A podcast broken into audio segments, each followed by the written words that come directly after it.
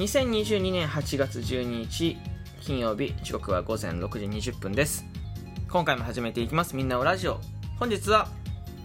きょんさんのご提供でお送りいたします。ありがとうございます。パーサイティの旬です。よろしくお願いいたします。えー、本日なんですけど、あの少しですね難しいというか、まあ、ややこしい話をしていこうかなと思ってて、えー、まあ、僕ですね大学の時にですね、えー、教育学と、えー、心理学っていうのを専攻していたんですよ。で、えまあ、主に、え教育学の方を強く専攻していていろんなね、え学校問題とか、え教育問題っていうのに、え触れてきました、えいろんな論文書いていたんですけどその中でですね今日僕が大学の時にちょっと触った、えこうジェンダーについてちょっと触っていこうかな、えー、喋っていこうかなと思ってもっと詳しく喋ると、えー、生徒が同性愛に対して育むべき理解と道徳的価値中学校の道徳教育に着目してみたいなところなんですけどいわゆる中学校で2019年から道徳教育道徳の時間に、えー、LGBTQ ですね、えー、レズビアン、えー、ゲイバイセクシャルトランスジェンダークエスチョニングっていうものを、えー、理解というか、まあ、理解を深めるような、えーえっ、ー、と、まあ、理解を深めるようなというか、まあ、勉強するようになったと。簡単に言うとね。で、じゃあ、えー、それを通してどうやって生徒が同性愛っていうのを理解して、えー、道徳教育でどういう道徳的を道徳的価値を、えー、育む、まあ、いわゆる得れば、え、育てれば、えーと、その同性愛の生徒が学校でより良い学校生活を送れるかみたいなところをねちょっと気になったので調べていったんですよ、えー、先行研究って言ってもともとある研究を照らし合わせて調べていったりとか、えー、まあ専門にジェンダーを専門に扱っている先生に直接インタビューしに行って、えー、こう自分の考えと、えー、理解を深めながら、えー、どんどんどんどんこう進めていったんですよね。であの先行研究を調べていく中で、えー、もう中学校中学生になると道徳的価値っていうのはもう常に持ってると。持ってるんだけどその道徳的価値っていう、えー、意味がよく分かってないから、えー、その道徳の授業において道徳的価値をいろんな方向から理解を進めて深めていく必要があるというね一つ、えー、こう結論が出たんですよ。でじゃあ、えー、そこから、えっとえー、道徳的価値持っているけど、えー、その意味理解してない。だから、えー、からかいとか、え侮辱的な言葉が、え生徒の中で出てしまうと、えじゃあこの問題に対して、えーと、どういうふうにじゃあ道徳の時間でその道徳的価値の理解を深めていけばいいのかっていうのを、えこれちょっと調べようと思って、えこれ次インタビューに行ったんですよね。であのまあ、結局その道徳的価値とかをちゃんと理解できるようになって、えー、同性愛ももっと理解より理解できるようになれば、えー、そういうからかいの言葉とかなくなるって僕は思ったから、ね、思ったからなんですけどあの先生にね一人インタビューしに行ったらえっと、なんかまあ難しい言葉をいっぱい言われたんです。なんか異性愛マトリックスかね。よくわかんないね。もっとわかりやすく説明してほしいと思ったんですけどいろんな言葉をね言われた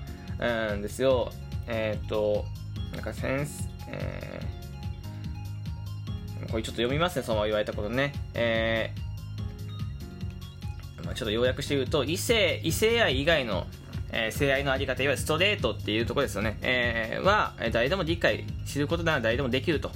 えー、その解釈の仕方による働きかけが必要。だから、えー、生徒が異性愛以外の性愛のあり方をしっかりと理解して当事者のことを尊重することが大切。また、えー、生徒自身が同性愛についていかに身近なこととして捉えるかが大切、えー、また、えー、学校の教育のところで言うともう一個、えーと、まずね生徒はカミングアウトしなくてもいいという権利が保障される必要が絶対に何か、えカミングアウトしなきゃいけないってわけでもないしえー、授業で LGBTQ を取り上げるときに、えー、教師は当事者の生徒がいると仮定しその生徒がどのように性的思考を、えー、周りに表していくのかはその生徒の自由、えー、LGBTQ に関する授業を行い生徒の関心や理解が深まり一人一人を尊重できるようになればクラスがいい状態になり結果としてカミングアウトが起こる可能性があると。えー、あと、えー、需要の同性愛に関する他者理解とか需要に関しては、えー、同性愛により実際に困難な状況である人がいる事実を知ることは大切、え、誰か遠い存在と考えるのではなく身近なものとして考え仲間に寄り添う考え方が必要、えー、この他者理解の需要の力、えー、またより良いクラスの作りにつながる、えー、多様性の考え方を持つ人がいるということを学級が共有できることが生徒の道徳道徳性に結びつき道徳的価値の発達になると、えー、その結果として同性愛の生徒がより、えー、がいい学校生活を送ることが、えー、できる契機になると考えると、えー、でもう一人えっとね先生に、えー、インタビューしたんですけどその先生はまあ同じような、えー、答えだったんですよね。であの1回目の先生が、え、ジェンダーに詳しい先生。2回目が道徳、え、に詳しい先生なんですけど、えー、まあ結局えっ、とまあ、2人の2人目もクラスの状態をより良い状態に整えることが必要、まあ、いわゆる学校学級環境を整えてくださいと、えー、いわゆる学級を学級環境を整えると、えー、より良い環境よい環境だから、えー、不道徳を感じて人をけなしたりバカにしたりする行動をとる人はいないと、えー、それを前提として何が人のために何どのような行動をしたらいいかを、え議論することが必要、えとかいろいろ。えまず例えば違い、同性の生徒を見た時に他の生徒がその違いを、感じた時に、えーどうしたらいいのかみたいなどどんな道徳的価値の考え方が必要かってところに関してはまず違いを許せる空間づくりが必要。人は基本的にどこかで通じ合ってしまうためコミュニケーションが取れ分かり合えたり分かり合えなかったりする、えー、違いを理解することは大切だが時にはそうでない時もある、えー、そのため皆が同じ方向を向き考えることが大切だとは限らない。様々な考え方があり分かり合えないこともある。みたいな、えー、答えが出たんですよね。でまあいろいろこう調べてって、えー、まあ最後のまあなんか僕が出した結論はまあえっ、ー、とそうだなこれどこを読めばいいのかな。えー、まあ道徳的価値をね育むとかいろいろやっていたけど結局違いを許す環境づくりが必要だよねみたいな話を話で一旦落としたんですよ。えー LGBTQ とか教科書によって解釈の仕方が異なるから、まあ、生徒の考え方に、えー、考え方に理解の仕方に差が生じると。えー、だからまあまずクラスの中に、えー、いるんじゃないかという仮定して、えー、その中でミクロな視点の授業を行ってほしいみたいな、えー、同性愛の理解に対する働きかけを行うことにより同性愛ではない生徒がより良い同性愛を身近に感じることができ性の多様性についても理解を深めることができるみたいなことを言ったんですけどこんなことは、えー、当時の考え方で僕結局これを学んで調べてた結果一つの、えー、もっと、えー、簡単な答えにね、えー、結びついたんですけどもうそもそも、えー、同性愛とかえー、そういうものを学ばないが僕正解だと思ったんです。って意味わかりますか？なんかストレートっていうのは理解できるってさっきあったんだけどあのー、結局それはそうだかもしれない。いわゆるえー、ドラマとかでもそういうのが描かれやすいからですよね、えー、漫画とかでもそういうのが描かれやすいから、えー、なんですけど、えー、こうやって、えー、ジェンダーとか LGBTQ っていう考え方とか、えー、思考を学ぶことによって今みたいに僕たちは、えー、じゃあそういう子たちにはどうやったらより良い学校生活を送れるのかみたいなところ、えー、じゃあじゃあそういう人たちがいることを家庭にして前提として、えー、話を進めていった方がいいよねとか学校の先生もね、えー、それをいることを前提として道徳の授業を進めていった方がいいよねみたいな。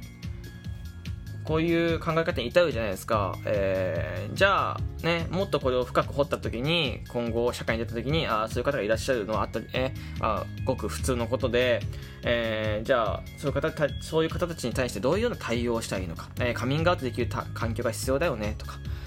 ね。あのまあいろんな考え方があるから、え仕方ないよね。みたいなってなんか僕はなんかちょっとよくわかんないなって結局思ったの。一周回って。何が言いたいかっていうともうこれ学ばなくて色眼鏡をこれ学ぶことによってそもそも色眼鏡をかけてるんですよね。でこれを学ばない、え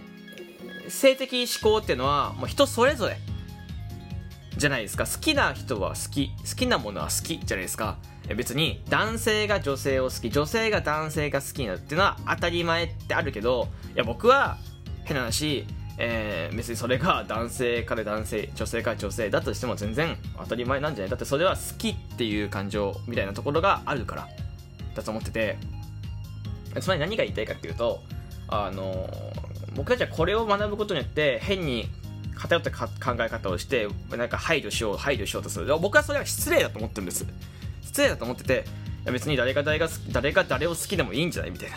別になんか人それぞれだよねっていう考え方でいいんじゃないですかって思ってて。だから僕は学校教育でこういうジェンダーとかについて触れることが僕はあえてまあ確かにプラスになることは多いと思うけどでもなんか大前提としてそういう偏った考え方というか色眼鏡をかけるので僕はこれは、うん、いらないことなんじゃないかなと思ってる。で勝手に、えー、社会の中であそうなんだっていうのを、えー、知れば当たり前になると思っててそういう考え方が。